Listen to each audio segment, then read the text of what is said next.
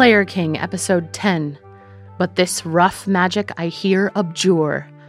Shakespeare Orange County reaches new heights and professional landmarks, finds peace in restoration, and returns to the festival amphitheater in a kind of homecoming. And after 40 years of creating and making theatrical magic, Tom retires. So those middle year, those middle years of the '90s, with uh, Jenna Cole joining us, Mhm. uh, who had been in the early days of the Grove, uh, you know, for for some pretty important shows that I felt really we were doing solid work. I met at that point, I thought we were doing really, really solid work. Um, Uh, Just as a, a side point, that you kind of gave up acting after that one, right? I mean, you said I'm not going to do it again. Of course, you do do it again later, playing bottom. But yeah. Well, I remember- yeah, because when I came back, I didn't have enough time. Uh, also, equity was giving me problems. Uh, when I was in when I was in Massachusetts, I was they had changed managers at and whoever was handling my account uh, was criticizing me. And I, you know, and here I'd had almost a 20 year relationship with them, 25 year relationship with them. I never, you know, I never, nobody lost a dollar from me from equity. I mean, actors always got paid. But because some forms got turned in a little late here or there, they, he was criticizing me. And I was like, dude, you know, this is ridiculous. did you I- have a managing director at Shakespeare Orange County? well, I I kind of did for a little bit, but by that time he is he's he was gone. So you're managing director I, was as well. yeah, I was doing Yeah. both. Again, there's no way to pay anybody. right. right. So there's you can't You're not have even getting paid. yeah, you you can't have an overhead that you can't afford. Yeah. So I realized that at the time. And it was more important for me to do the work at this point. hmm But when I went to Shakespeare and Company in 98, I was about done. And it put a lot of wind in my sails, changed the way that I taught. What changed? I think it was that freedom that that whole concept of that there's no right way. That there's your way.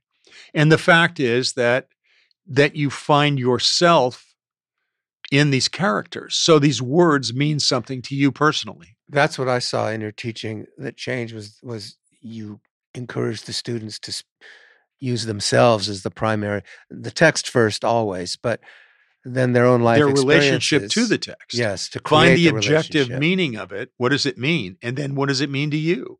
And where does it come from within you? And how can you play Romeo if you don't have a Juliet or vice versa? Or eh, you know, if these people are can't be abstractions, Yeah. they need to be concrete. The relationships need to be concrete. You need to know who in your life represents that character. and the the actor con- concretizes. I think I'm making up a word or verb. Um, uh, that from their own experience. So you're encouraging students to actually recognize they have a point of view, and it needs to be taken seriously as they're as they enter into the text. Yeah. And so after coming back from that, I mean, I brought Dennis back to do weekend intensive with the Mhm. students. We did that for 20 years yeah, until, he, annually, till he passed away. Um, which is very impactful on our department. yeah, I, th- I think so. And on the students. Mm-hmm. And they wrote about it constantly. Mm-hmm. Um, Also made them better actors when they would come and work. Because at that time, some students actually started playing s- smaller roles, sometimes not smaller roles. I mean, you cast a student as Hamlet. Yeah. You Yeah. know, um, it's a bold move. my and my perspective changed on the fact that I wasn't trying to turn out classical actors. What I was trying to do is turn them on to the possibilities of what was there within the text for them, and what was there was then in the folio.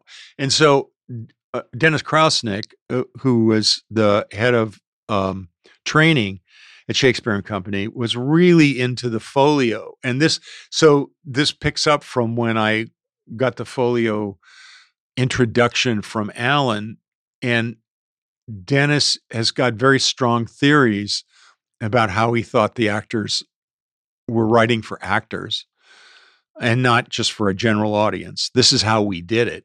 Uh, and that that that the folio results from that. That's their addition, you know. Uh, the punctuation, et, et cetera, is put in there by the actors in the folio. for how they spoke the words.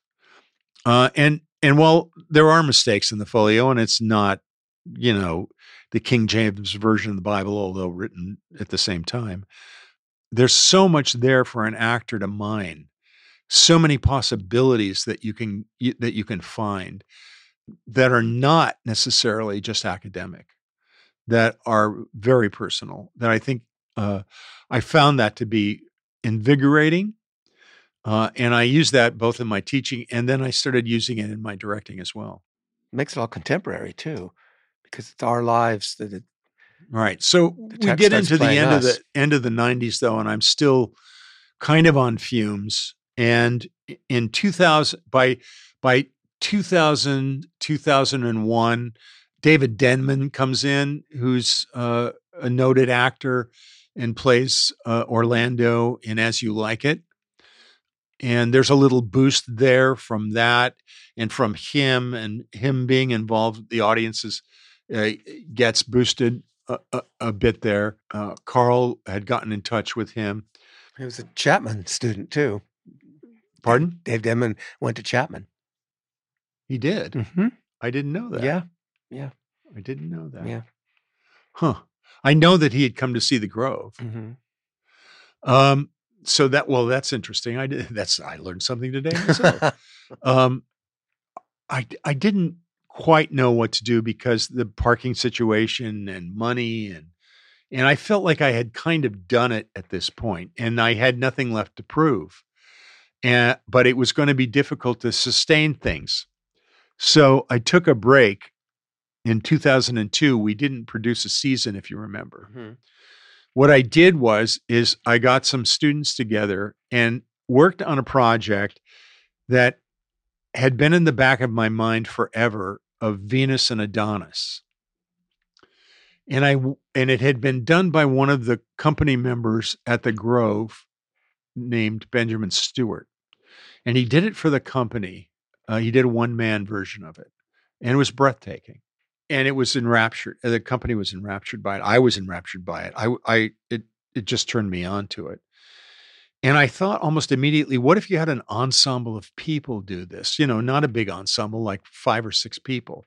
So I took that summer off and worked with five students, and we worked out a cutting of doing a stage presentation of the narrative poem. I presented it that fall uh, in the Black Box Theater at Chapman. the season, wasn't it? Yeah, at Chapman. And then the following in 2003. Now, I was ready to shut it down right then. I'd taken some students to a, um, a theater festival at Humboldt State. And coming back, when I came back that night, Anne said to me, You got a call from Jim Tortolano and he wants you to call him back. Well, Jim Tortolano was the editor of the local hometown paper, the Garden Grove Journal. And I called him up and he said to me, The city is interested in possibly bringing you back to the amphitheater. This is 2002 in the fall. And I went, What? uh, I, I thought that door had been shut. He said, No, they're interested in talking to you about it. Well, I said, Okay, let's set up a meeting. And we set up a meeting. And like all things, it doesn't go exactly smoothly, but we come to some kind of an agreement where I will go month to month in the amphitheater. I don't want a contract. I don't want to get stuck with them. And I don't, and I, and frankly, if they don't like what I'm doing, I want to walk away from it. I don't want the pressure to have to take it over. What had happened is that the the amphitheater had a, a wooden trellis over it that had been eaten away and not been taken care of properly. And eventually it fell and became a hazard. So they had to find money and they found $250,000 to put a superstructure and lighting grid above the amphitheater stage. And while they didn't change the lights and stuff, they also redid the uh, booth and the tower, which was also had been made out of these glulam beams and had not been taken care of. So they found two hundred fifty thousand dollar in state park bonds, and it was set to open in two thousand and four, and they wanted to know if I would handle it. Now, these two guys who had picked up had let this place go, had let the amphitheater.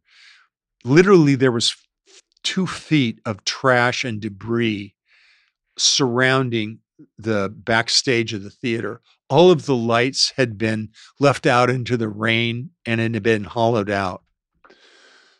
There were dead animals in this debris. So just negligence. Just negligence. Well, anyway, in 2003, I then decided to do a season, and again in repertory, of Venus and Adonis, and I wanted to do Othello because we had never done Othello. And I asked you to play Iago. Um, and so we came back and with the idea that this is our final season in the Waltmar, we are going to move to the Festival Amphitheater in Garden Grove in 2004. And I was very excited about that. Everything that I had been kind of dragging behind me and worried about, all of a sudden, I was, you know, for me, it was like uh, MacArthur returning to the Philippines after being kicked out. I was able to go back and do and and come back in with my head held high and reclaim this theater that I had helped create. For me, it was like Lear, a new ending to King Lear. How did Chapman react to this? Uh, I think at the time, you know, Chapman was now had gotten had had grown considerably. Um, we were no longer, you know, initially I think we were uh, we were viewed at, as being one of the things that could possibly help bring, if nothing else, publicity to the university. But at that point, there was so much going on that I don't think it, I, it was a blip on the radar. Mm-hmm. And I told everybody involved, I was so excited about it that we were going to make the move. And so we did Othello and we did the Venus and Adonis. And we did it with guest artist contracts at that point. Less expensive. Don McKay, uh, Don McKay came in, who had been a, uh, a Grove actor, came in and did um, Portia's boyfriend. Yep. and and uh, and I got uh, uh, uh, we got our Othello, who was uh, working at Cal Arts, and you played uh, Iago. Uh, uh, Katie Keene was uh, Desdemona, and Liz Tahari was Emilia. Yeah, Emilia, and um, and it was a strong production and it, it, you know it was a tough production but it was a strong production those are the rival othellos. Do you remember there was another othello? Yeah happening? the othello at grove. Yeah. Oh right! They did it in the gem oh, theater. right! So, oi, oi, so, oi. so there was all kinds of irony going on there. Yeah. And we were going to get the amphitheater and move next door to them because they were still in the gem. But they had been living with dogs over there and you know they had to rip the city had to rip out carpets and uh, the people who had worked who were city staff thought theater people were lower than dogs. They they they treated they i got no respect when i came back in from them. However going back into the into the amphitheater on spring break i asked any students who wanted to help me i'd, I'd pay them with pizza which i did and for a week, we cleaned up that back area and had filled two huge trash containers with debris. Uh, and we got to a point where the old backstage or the old stage that had been put on top of the concrete stage uh, had was so infested uh, and and there was a lot of it there. I said I I said I'm not capable of cleaning this up, so there's nothing I can do about that. Uh, I told the city that, but I cleaned everything out so that we could use effectively the backstage area. And then uh, we didn't. The city had still given the the um, annex, which was used for dressing rooms, to the boys who were operating the gem. So we didn't have the annex yet, but eventually we got that as well. But that first season coming back in, uh, we did much ado about nothing and we did the Scottish tragedy. The Much Ado About Nothing was wonderful. It opened up. We got great publicity, you know, and people came back I was going to say who had been at the Grove yeah, out of curiosity. yeah, yeah, of know, course. And so Did the papers play that our- up that our- you were coming home?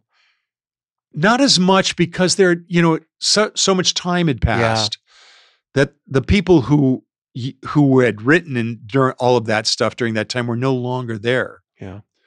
And the newspaper business was starting to change. Be, just beginning to yes shift. Yeah, it was shifting. But you know people came back who were uh, who had been trustees and volunteers. The guy who uh, had worked for the city who had helped me in creating the amphitheater he came back one night and and saw the show. And all of that stuff was was so wonderful. It was i was back at the theater i loved which was the amphitheater and So back to- back outdoors and it was reopening a playing space that had been dormant now for about six years dormant and destroyed. and destroyed Yeah.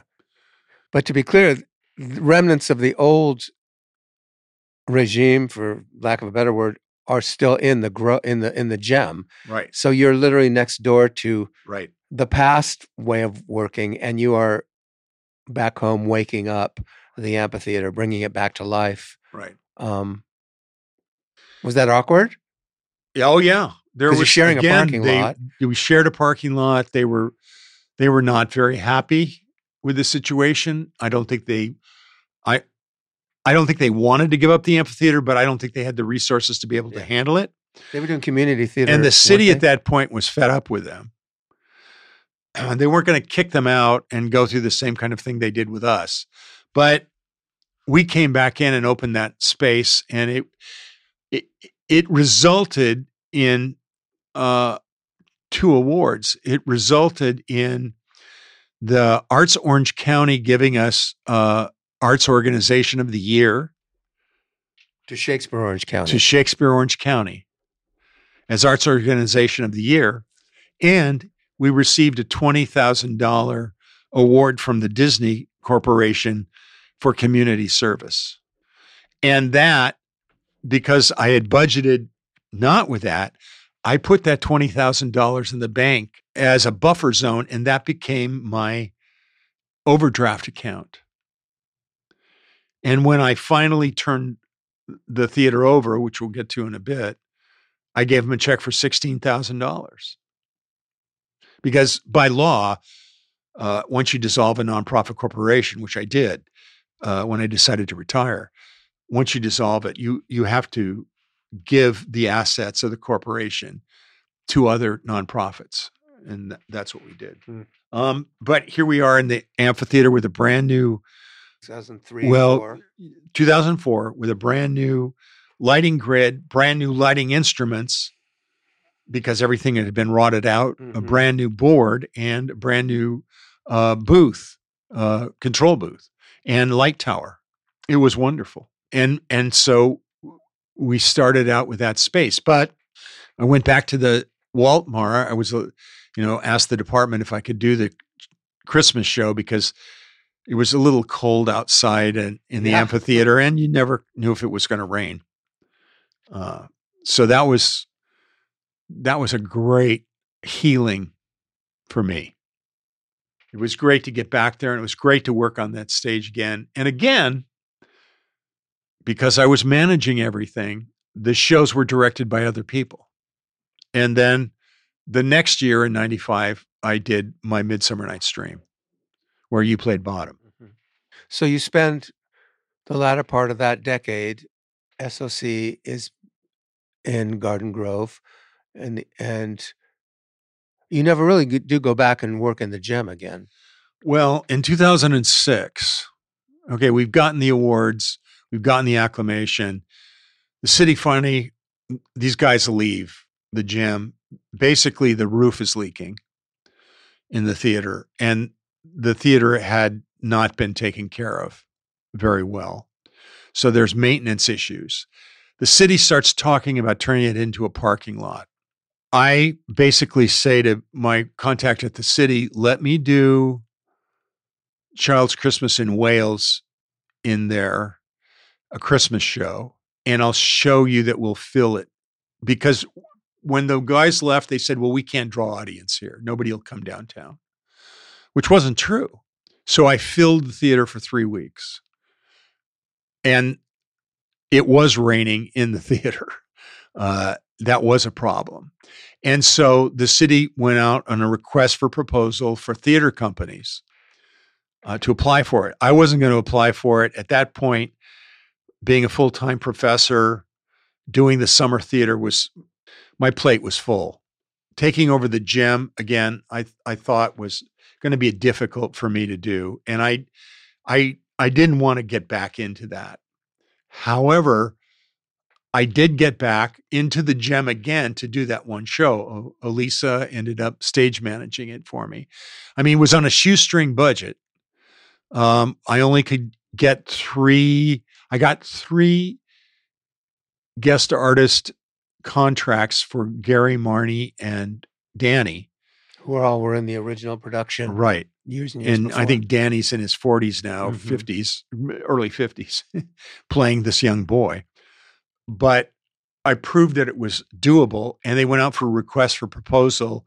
And um, a guy who had done some productions in there uh, had a company called One More Production, and uh, he basically said to the theater that he would raise the money to fix the roof, and that got him the contract. And he did, and uh, they've been operating ever since, doing musical theater successfully. which is great. Yeah, Yeah. it's an operating theater. So for a while, then there was a Shakespeare company in the amphitheater and a musical theater community theater group right? in the Gem Yeah, with a good relationship with each other. yeah, Good enough. Yeah, we bumped into each other every now and then, but uh, When did um one of the joys for me was having uh, little kids running around, um, little Braddock kids running around. Um, when did Lisa start working in the shows? well, she had to go to college. Yeah, of course. And she was originally an English major, and then she called me up one time and she said, "Dad, I'm changing my major to theater." And I said, "Okay." And and uh, I went up and Genes saw are powerful. I went up and saw her perform and saw her do really some really good stuff. hmm And I think it was in '95 when I put her on stage in that uh, Midsummer Night's Dream hmm as part of the the mechanicals, Mhm. and uh, yeah, she was terrific.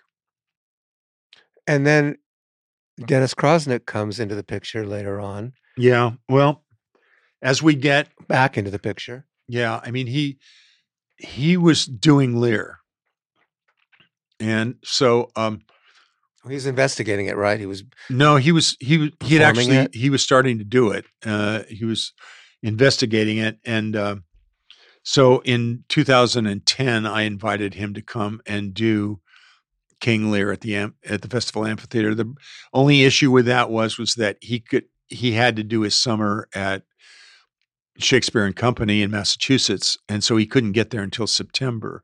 So we had to push our season back into the fall. Now, I was hoping that we would get uh, some schools from that, and we did somewhat. I mean, we we got it was an unusual situation for us because we usually worked in uh, June, July, and August, and now we were in July and September, basically. And he did King Lear. Um, I directed it. strong company. The No. most equity contracts I worked with, I think we had nine and Mhm. 10 with a stage manager. And Lisa played the fool And Lisa played the fool. wonderfully. Yeah. So when when did you retire? I I can't remember. 2013. Um, I, I, And when was Dennis's Lear? 2010. Okay, so you've got a couple more years where you're producing. Yeah. I, I mean, again, we get into that middle section in 2006. We're doing Measure for Measure, uh, which was a really wonderful production that Carl directed uh, with Bo Foxworth playing um, the leading role uh, with Katie Keene uh, uh, as the nun. And again, Bo Bo was in came at the end of Macbeth and played Macduff, and then I got him to do one of the comedy roles in um, Midsummer. Midsummer Night's Dream. And then he did, uh, you know, his his dad was very well known, uh, Robert Foxworth, as an actor, and and had done Yale and New York, and very respected actor. He did a Hamlet for you too. Well, that's uh, that's how I got him back for 2006.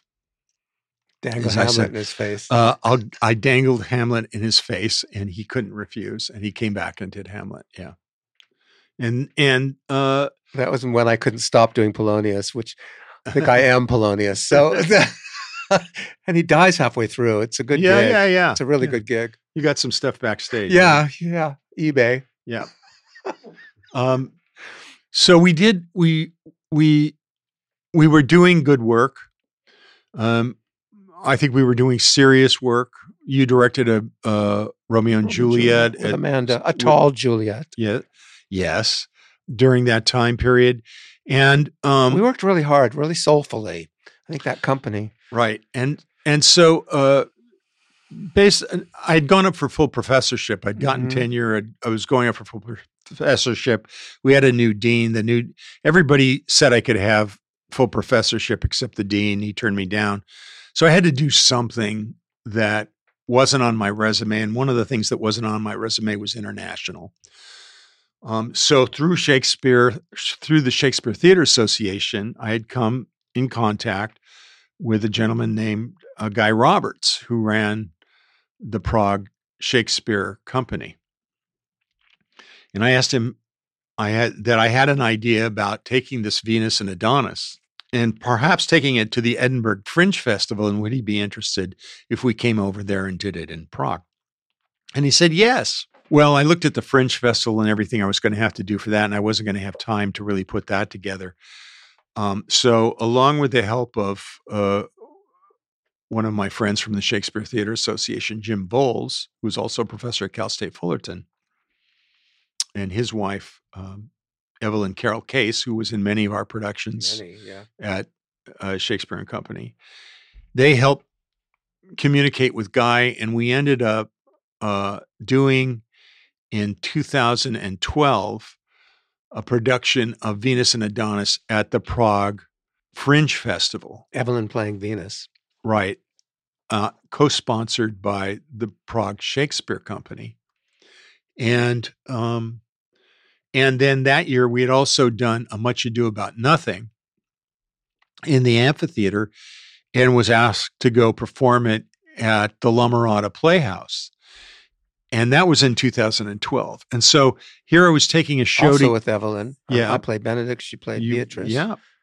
And we ended up, I ended up taking a show to another venue. I ended up taking a show to Europe. And I thought, what else can I do? And the realities were that it was, it was still, I mean, while we still had a little, we had a money cushion and, and everything was moving along in the black and doing well at the amphitheater. I'm 65 years old at that point, And I'm going, how how much longer am I going to do this? And it is a young man's game Still working for free. for the most part. Yeah. I mean, again, I paid myself Yeah. For directing here and there. And I basically said, uh, I think that's it. I think I think I'm done. And I think Elisa called me and said, Dad, you can't stop right now. You you've got to do another year to at least let people know. And I went, okay. So 2013 She's became my final year. And I decided to direct two productions that I had not been happy with, which was the Macbeth from the first season and a 12th night that we had done where I didn't think the Viola understood what she was saying. The comedy characters were terrific. You were in that. John Jones was in that. Sean Naughton was in that. I mean, the comedy characters were terrific, but but the Viola was not. And so I wasn't happy with that. And it was one of the one of those instances where because you're working so fast and you've got short rehearsal periods, Mhm. by the time we understood that she didn't know what she was saying, Mhm. it was t- basically there was nobody to replace her. Mm-hmm. Um, so I did the I did that uh, I did those two shows, and they both turned out to be critically and and because the papers announced that this was my final year, we had a real boost in attendance, and the center section of that amphitheater was pretty full, Mm. and uh, and that was my my kind of swan song to saying, you know, I've done it now. A Player King is produced by Roland By, sound design, editing, and engineering by William Georges, directed, curated, and narrated by Elisa Braddock. The music was originally created for productions at Shakespeare Orange County. Thanks from Tom during the Shakespeare Orange County Festival Amphitheater years. City of Garden Grove, Cal Reitzel, Jane Oglesby, David Schaefer, Kim Waltz, Bob Crossley, Elisa Braddock, Anne Barrelay, Bill and Jennifer Georges, Caitlin Braddock, Michael Fountain, Katie Wilson, Amanda Czar, Donna Brecker, Strawberry Festival Association, Jim and Marilyn Tortolano, and the Garden Grove Journal.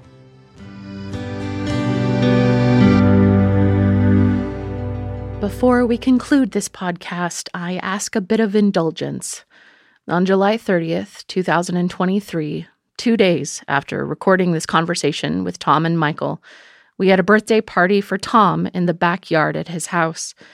Friends and family, former students and colleagues with relationships that date back to the early 70s were in attendance. And Bill and I recorded some of the party guests, with their permission, about their experiences working with Tom. What follows is a short montage with excerpts from those interviews. Thank you to Gino, David, Mike, Jeremy, Stephanie, Eve, Sherry, Bill and Jennifer, Gary and Marnie, Carl, Nick, John, and Amanda for their enthusiastic participation. So many people mentioned that they earned their actors equity cards working on shows that Tom produced and or directed, that so many acting careers in Southern California were launched because of his dedication to paying actors, designers, and technicians just by creating professional opportunities in Southern California. And every one of them said, Thank you, Tom.